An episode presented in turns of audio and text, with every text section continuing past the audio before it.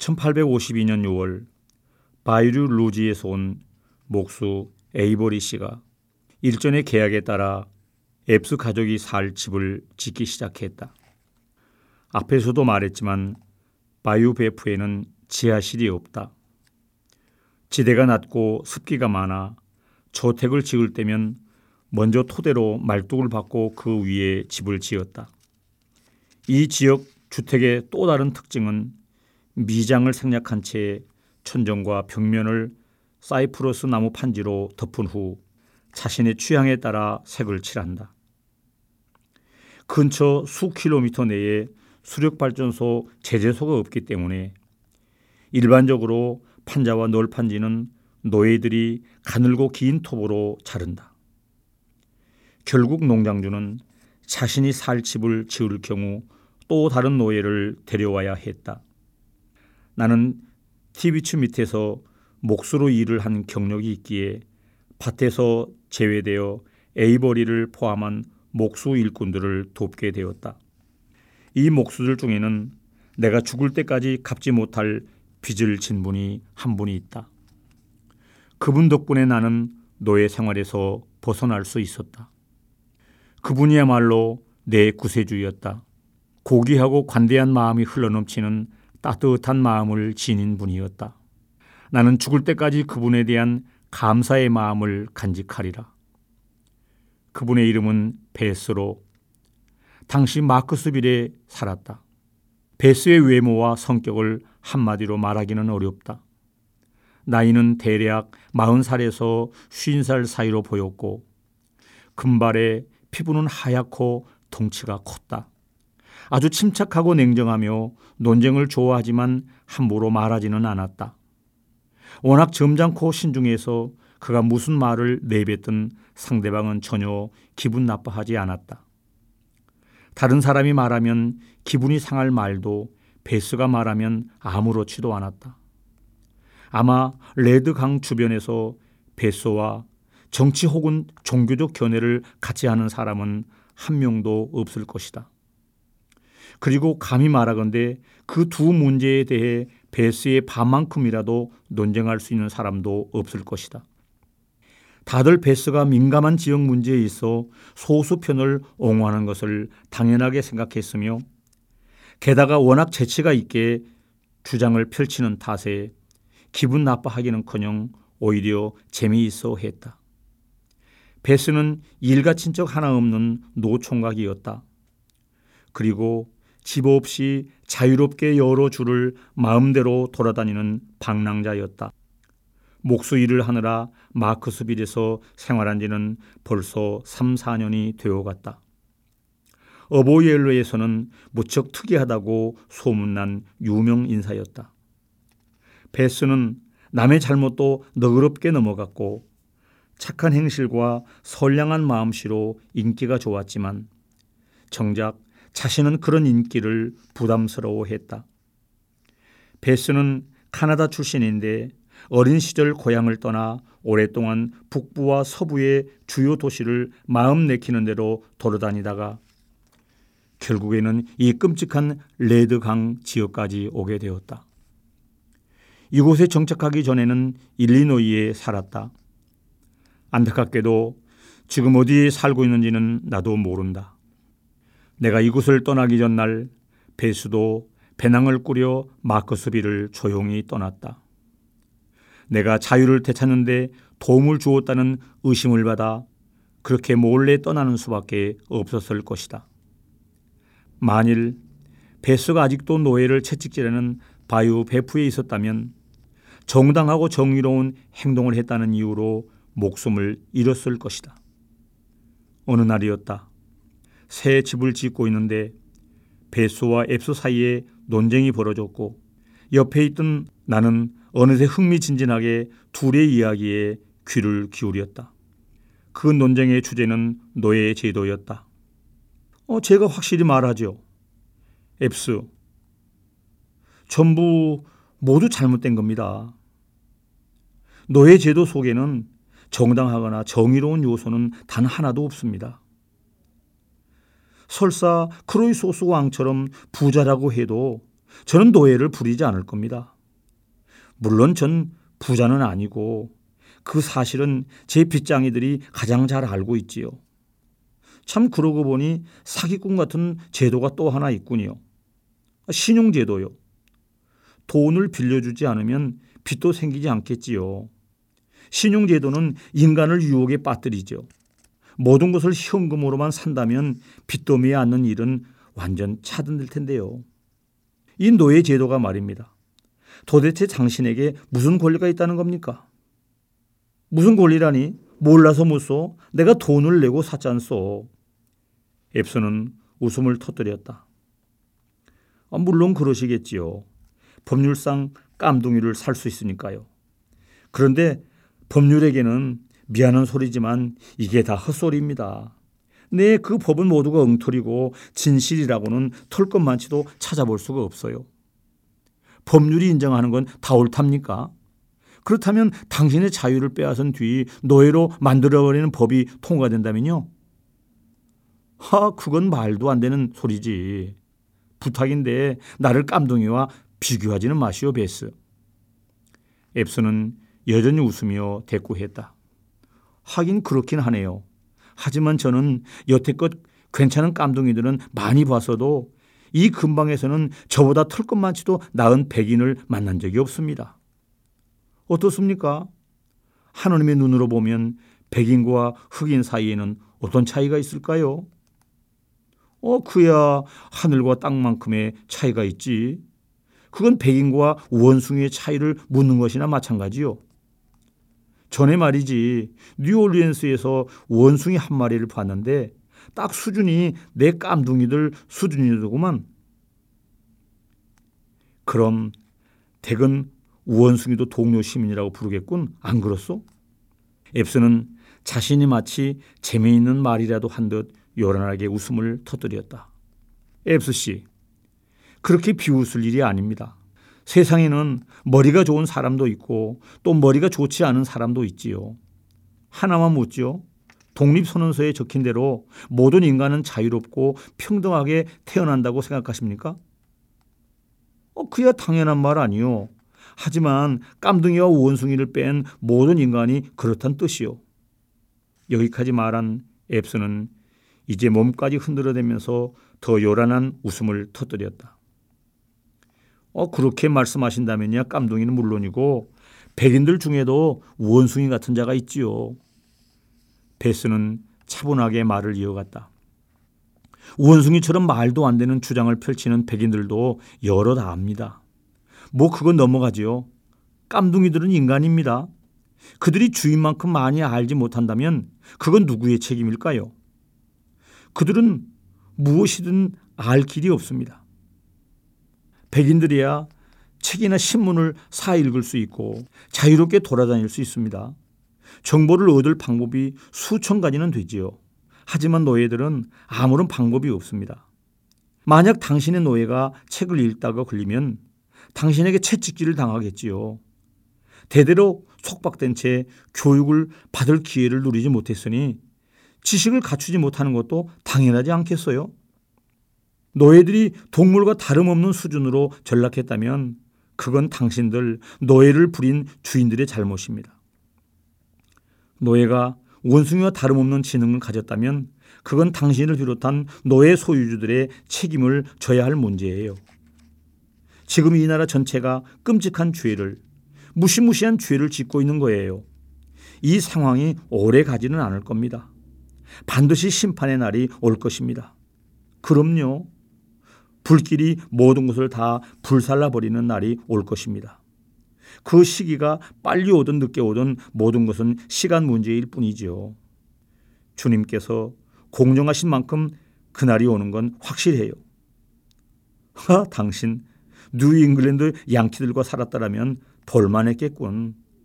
헌법괴나 잘 아는 미치 왕이들처럼 시기 행상을 다니면서 깜둥이들한테 도망치라고 꿰고 다녔을 것 아니오? 어, 전 뉴잉글랜드에 살았더라도 지금과 다르지 않았을 겁니다. 노예 제도는 부당한 것이며 폐지되어야 한다고 말했을 겁니다. 그 법에는 아무런 이유도 정당성도 찾을 수 없습니다. 헌법에도 한 인간이 다른 인간을 구속할 수 없다고 명시되어 있고요. 물론 당신은 재산을 잃는 것이 겁나겠지만 자유를 잃는 것은 그에 비할 바가 아니지요. 정의의 관점으로 보면 당신이나 저기 있는 에이브럼 아저씨나 똑같이 자유로울 권리가 있습니다. 그런데 어째서 검은 피부와 검은 혈통은 노예가 되어야 할까요? 이 바이오 지역에서 우리처럼 백인인 자가 노예인 것을 본 적이 있습니까? 도대체 영혼의 피부색이 무슨 소용이랍니까? 그리고 노예 제도는 잔인할 뿐 아니라 말도 안 되는 제도입니다. 당신은 깜둥이들을 소유하고 또 마음대로 그들을 죽이기도 하지만 나는 루이지애나에서 최고 좋은 농장을 준다고 해도 노예를 소유할 생각은 조금도 없습니다. 내 생전 배서 당신처럼 말하기 좋아하는 사람은 처음 보았소. 논쟁을 위해서라면 검은 것도 흰 것이라 말하고 흰 것도 검은 것이라 말할 사람이군. 대체 이 세상에 마음에 드는 것이 있긴 하오. 이런 식이라면 당신 마음에 드는 건 이 세상에 하나도 없겠군. 둘은 툭하면 이렇게 끝없는 대화를 나누었다. 앱스는 실제로 노예 제도에 대한 진지한 논쟁을 벌이고 싶은 것이 아니라 그저 베스의 말을 비웃고 싶은 것이었다. 앱스가 생각하기에 베스는 논쟁과 반박을 위해서라면 무슨 말이라도 할 사람이었다. 논쟁에서 언변을 보여주기 위해서라면 자신의 진짜 신념이나 판단에 어긋나는 자기 기만적인 말도 서슴없이 내뱉는 사람이라고 생각했다. 여름 내내 베스는 2주에 한 번씩 마크스비를 오가며 앱스의 농장에서 지냈다. 그를 보면 볼수록 내가 믿을 수 있는 사람이라는 확신이 들었다. 하지만 그 전에 배신당한 경험이 떠올라 섣불리 접근할 수가 없었다. 백인이 먼저 말을 걸지 않는 한 내가 먼저 말을 걸면 안 되는 것도 있지만 나는 기회가 있을 때마다 베스 앞을 어슬렁거리며 그의 주의를 끌려 노력했다. 8월 초 베스와 단둘이 일하게 되었다. 다른 목수들은 떠나고 앱스는 밭에 나가고 없었다. 기회가 왔다는 생각에 결과가 어찌되든 털어놓기로 결심했다. 오후에 한창 바쁘게 일을 하던 중 나는 느닷없이 일손을 멈추고 말을 꺼냈다. 그런데 배수 나리는 고향이 어디신가요? 어, 플랫. 그건 왜 묻지요? 말해도 잘 모를 텐데. 베스는 잠시 생각하는가 싶더니 대답했다. 캐나다에서 태어났어요. 자, 이제 거기가 어딘지 맞춰봐요. 어, 캐나다라면 어딘지 잘 압니다. 가본 적도 있는 거요? 아, 그래요? 그렇겠지요. 그 나라를 아주 잘 알 거라고 생각했어요. 베스는 못 믿겠다는 듯 소리내어 웃었다. 거짓말이 아닙니다. 베스 나리. 정말 가봤다니까요. 몬트리올과 킹스턴 그리고 퀸스턴뿐만 아니라 캐나다 곳곳을 가봤고 요크 주에도 가봤습니다. 버팔로와 로체스터, 올버니 등등 이리 운하와 샴플레인 운하를 따라 이어진 마을 전부요. 베스는 나를 돌아보더니 한참을 아무 말 없이 쳐다보기만 했다. 그런데 어쩌다 이곳에 왔지요? 한참 뜸을 들이던 베스가 입을 열었다. 베스 날이 정의가 이루어졌더라면 저는 여기에 있지도 않았을 겁니다. 그게 무슨 소리지요? 당신이 뭐 하던 사람이지요? 캐나다를 정말 가본 것 같은데 당신이 말한 그 지역들을 나도 잘 알고 있어요. 어쩌다 이곳에 오게 된 거예요? 자, 말해봐요. 지금껏 살아온 제 이야기를 털어놓을 만한 친구를 만나지 못했습니다.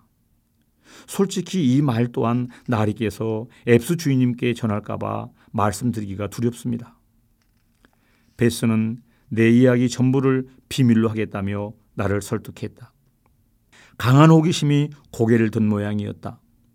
나는 아주 긴 이야기에 모두 이야기하자면 시간이 걸릴 거라고 했다.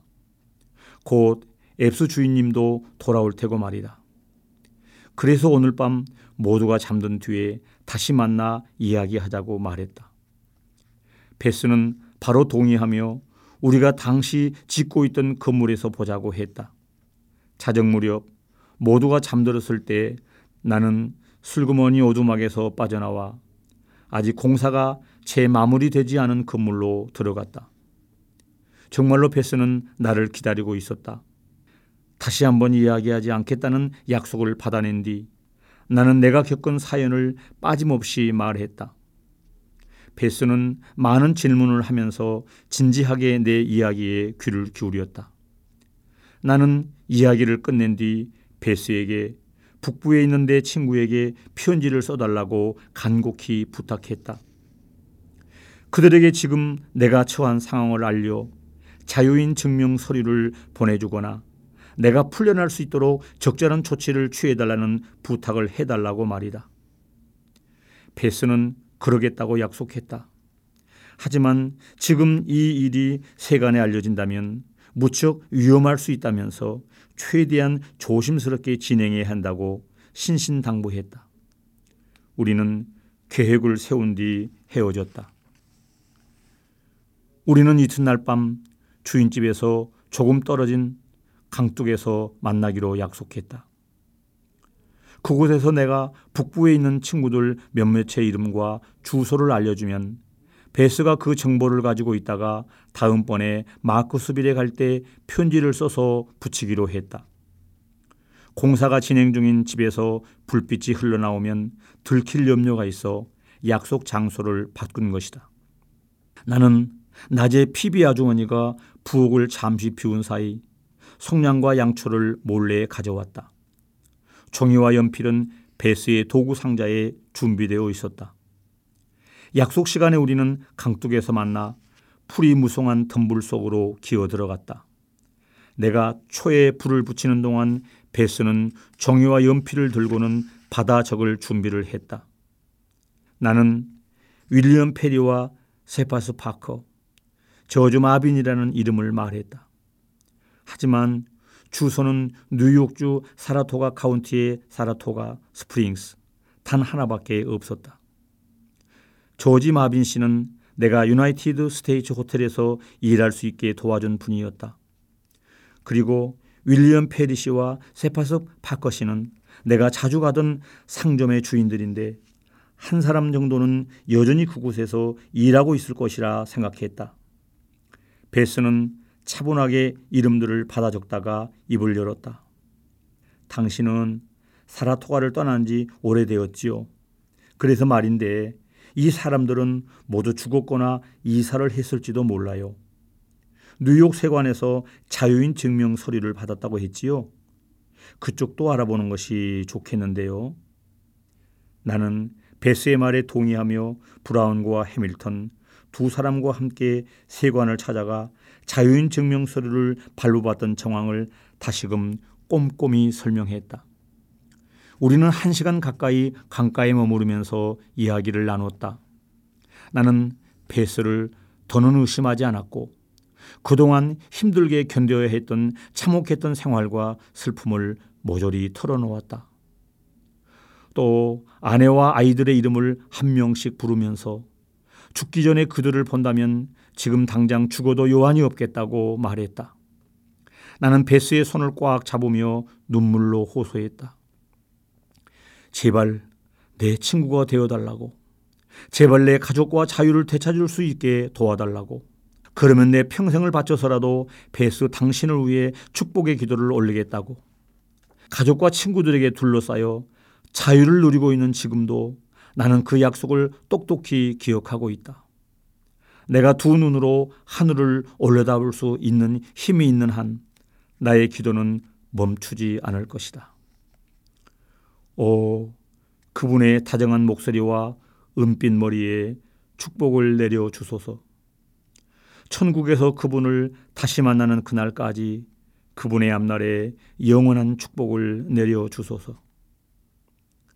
베스도 내 간절한 호소에 감동을 받았는지 지금껏 누군가의 인생에 이렇게 깊은 관심을 가진 적은 처음이라며 우정을 다짐했다. 또 자신도 세상 이곳저곳을 돌아다니는 외로운 사람인데 이제 이렇게 늙어 자신을 기억해 줄 사람 하나 없이 혈혈단신 혼자 생의 끝을 맞이해야 할 처지니 참으로 보잘것없는 인생을 살았다며 우울한 어조로 말했다. 그래서 자신은 내가 자유를 되찾는 일을 적극적으로 도울 생각이고 국가의 수치라 할 수 있는 노예 제도에 맞서 끝까지 싸우고 싶다고 했다. 그 후 우리는 거의 대화를 나누지 않았고 또 마주쳐도 서로 모른 척하며 지냈다. 게다가 베스는 앱스와 노예 제도에 관한 논쟁을 벌일 때 조금은 말을 아꼈다. 앱스는 우리가 친하게 지낸다는 것도 또 우리 둘 사이에 비밀스러운 대화가 오갔다는 것도 전혀 눈치채지 못했다. 그 외에 농장에 있는 모든 백인과 흑인도 우리 사이를 전혀 눈치채지 못했다. 가끔 나를 의심의 눈초리로 보며 의아한 듯 묻는 사람들이 있다. 어떻게 그 오랜 시간 동안 동료들에게까지도 내 진짜 이름과 사연을 철저하게 숨기는 게 가능했느냐고. 보치에게 당한 끔찍했던 경험 때문인지 아무리 자유인이라고 말해봤자 위험해지기만 할 뿐 아무 소용이 없다는 사실이 내 뇌리에 깊숙이 박혀 있었다. 노예들은 나를 도와줄 힘도 없을 뿐더러 여차하면 내 비밀을 폭로할 가능성도 컸다. 또한 탈출만을 생각하며 지냈던 12년간의 세월을 떠올려 보면 그토록 몸을 사리며 조심했던 것은 조금도 이상한 일이 아니었다. 만약 생각 없이 자유를 부르짖었다면 보다 철저한 감시를 받았을 것이고 가족들이 절대 찾을 수 없도록 바이오 베프보다 훨씬 더 먼 곳으로 보내졌을 것이다. 에드윈 앱스는 흑인의 권리나 부당한 처지 같은 것에는 관심도 없는 사람이었다. 태어날 때부터 정의감이라는 것이 없는 사람이었다. 그래서 앱스에게는 내 사연을 모두 숨겨야만 또 그래야만 구출될 것이라는 희망을 품을 수 있을 뿐만 아니라 적으나마 몇 가지 특권을 누리며 지낼 수 있었다. 우리가 강가에서 만난 이후 토요일 밤에 베스가 마크스빌의 집으로 갔다. 다음 날인 일요일에 베스는 자신의 방에서 편지를 썼다. 뉴욕 세관의 서기관에게 한 통, 마빈에게 한 통, 그리고 파커와 페리에게도 한 통씩 썼다. 파커와 페리에게 쓴 편지가 나를 구출하는 데 큰 도움을 주었다. 베스는 내 실명으로 편지를 보내고 추신의 대필 편지임을 밝혔다. 편지 자체가 베스에게는 위험한 증거물이었고 그래서 그의 말대로라면 들키면 목숨을 잃을 수 있는 위험한 편지였다. 나는 그때는 이 편지를 보지 못했지만 시간이 흐른 뒤 사본을 구할 수 있었다. 1852년 8월 15일 바이오 베프에서 윌리엄 페리 씨 혹은 세파스 파커 씨에게 오랫동안 연락이 없다가 아직 살아계시는지도 모르는 상황에서 불쑥 편지를 드리게 되어 죄송합니다만 사정이 다급해서 어쩔 수 없다는 점 이해해 주시기 바랍니다. 강 건너편에 살던 저를 기억하시지요? 자유인으로 태어난 제가 지금은 이곳에서 노예로 살고 있습니다. 제발 바라고 부탁하건대 자유인 증명서를 구해 루이제나주의 어보옐로 교구 마크스빌로 보내주시면 정말 고맙겠습니다. 솔로몬 노섭 추신 노예로 살게 된 사연을 이야기하자면 워싱턴에서 병이 나서 정신을 잃었습니다. 그리고 깨어보니 이미 자유인 증명서리는 사라졌고 사슬에 묶인 채 이곳까지 끌려왔습니다. 이제야 저를 위해 편지를 써줄 사람을 만났습니다. 이분은 목숨을 걸고 이 편지를 써주신 것입니다. 최근에 나온 책 톰 아저씨의 오두막을 여는 열쇠에는 나를 암시하는 사례가 나오는데 이 편지의 앞부분이 실려 있다. 대신 추신은 없고 두 신사의 이름도 조금 다르게 실렸다. 앞으로 알게 되겠지만 구출에 큰 역할을 한 것은 편지의 본문보다 추신 부분의 역할이 더 컸다. 베스가 마크스빌에서 돌아와서는 일이 계획대로 잘 마무리되었다고 알려주었다. 우리는 계속해서 자정에 만났고 낮에는 일에 관련된 용건 말고는 아무 말도 나누지 않았다. 베스가 시간을 따져보더니 편지가 사라토가까지 도착하는데 2주가 걸리고 답장이 다시 오는데 2주가 걸릴 것이라며 늦어도 6주 안에는 답장을 받을 수 있을 거라고 결론 지었다. 만약 답장이 온다면 말이다. 우리는 이제 어떤 방법을 써야만 가장 안전하게 자유인 증명서류를 받을 수 있는가를 놓고 고민하기 시작했다. 자유인 증명서류만 손에 쥐면 우리가 함께 이 지역을 떠날 때 발각되거나 잡히더라도 배수는 안전할 수 있었다. 자유인이 자유를 되찾도록 돕는 일은 개인적으로 원한을 살 수 있을지 몰라도 법적으로는 아무 문제가 없기 때문이다. 4주째가 끝나갈 무렵이었다. 베스는 다시 마크스비를 찾았지만 답장은 오지 않았다. 나는 속이 아플 정도로 절망을 하고 있었지만 아직 시간은 남았다고 스스로를 위로했다. 다시 생각해 보니 편지가 지체되었을 수도 있었고 답장이 빨리 온다는 것도 이상했다. 그런데 6주, 7주, 8주, 10주가 지나도 답장은 오지 않았다. 나는 베스가 마크스빌에 갈 때마다 불안감과 긴장감에 벌벌 떨었다. 베스가 돌아올 때까지 잠도 못 잔 채 거의 뜬 눈으로 밤을 지새웠다. 결국은 주인집 공사가 마무리되고 베스도 이제는 떠나야 할 때가 오고 말았다. 베스가 떠나기 전날 밤 나는 너무나 절박한 나머지 물에 빠진 사람이 지푸라기라도 잡는 심정으로 베스를 붙잡고 매달렸다. 베스를 이대로 보내버리면 파도에 떠밀려 가라앉아 버릴 것만 같았다. 내가 그토록 열망하고 바라던 모든 기대와 희망이 손 안에서 제가 되어 사라지는 순간이었다. 나는 절대 다시 빠져나올 수 없는 노이라는 검은 바다 깊숙한 곳으로 가라앉는 기분이었다. 정이 많은 친구 베스는 절망에 빠진 나를 참아 두고 갈 수 없었던지 크리스마스 전날에 다시 오겠다는 말로 나를 위로했다. 또 답장이 오지 않을 경우를 대비해서 더 좋은 방법을 생각해 보겠다는 말로 희망을 주었다. 그러면서 기운 잃지 말라고 나를 달래고 무엇보다 내 자유를 되찾는 일을 최우선으로 놓고 최대한 방법을 궁리해 보겠다고 장담했다. 베스가 떠난 뒤 시간은 얼마나 더디게 흐르던지 나는 초조한 심정으로 크리스마스만을 기다렸다. 답장이 오리라는 기대는 이미 버린 지 오래였다. 잘못 배달되었거나 중간에 분실되었을 수도 있었다. 그것도 아니면 수신인 모두가 죽어 이 세상 사람이 아닌지도 몰랐다. 그것도 아니면 모두가 사느라 바빠서 잘 알지도 못하는 불행한 흑인의 운명을 생각할 여유가 없는 것인지도 몰랐다. 내가 믿고 기댈 수 있는 사람은 베스뿐이었다. 베스에 대한 믿음이 나를 달래주었고 그 덕분에 나는 절망의 파도가 덮쳐도 쓰러지지 않고 버틸 수 있었다. 그렇게 나는 내가 처한 상황과 앞날에 대한 고민에 빠져 있었고 그런 나를 밭에서 일하는 동료 노예들은 종종 의아하게 쳐다보았다. 패 씨는 어디가 아프냐고 물었고 에브롬 아저씨와 밥, 와일리는 무엇을 그렇게 깊이 생각하느냐며 궁금해했다. 하지만 나는 그저 가벼운 대답으로 둘러대며 마음속 깊이 있는 생각을 감춰야만 했다.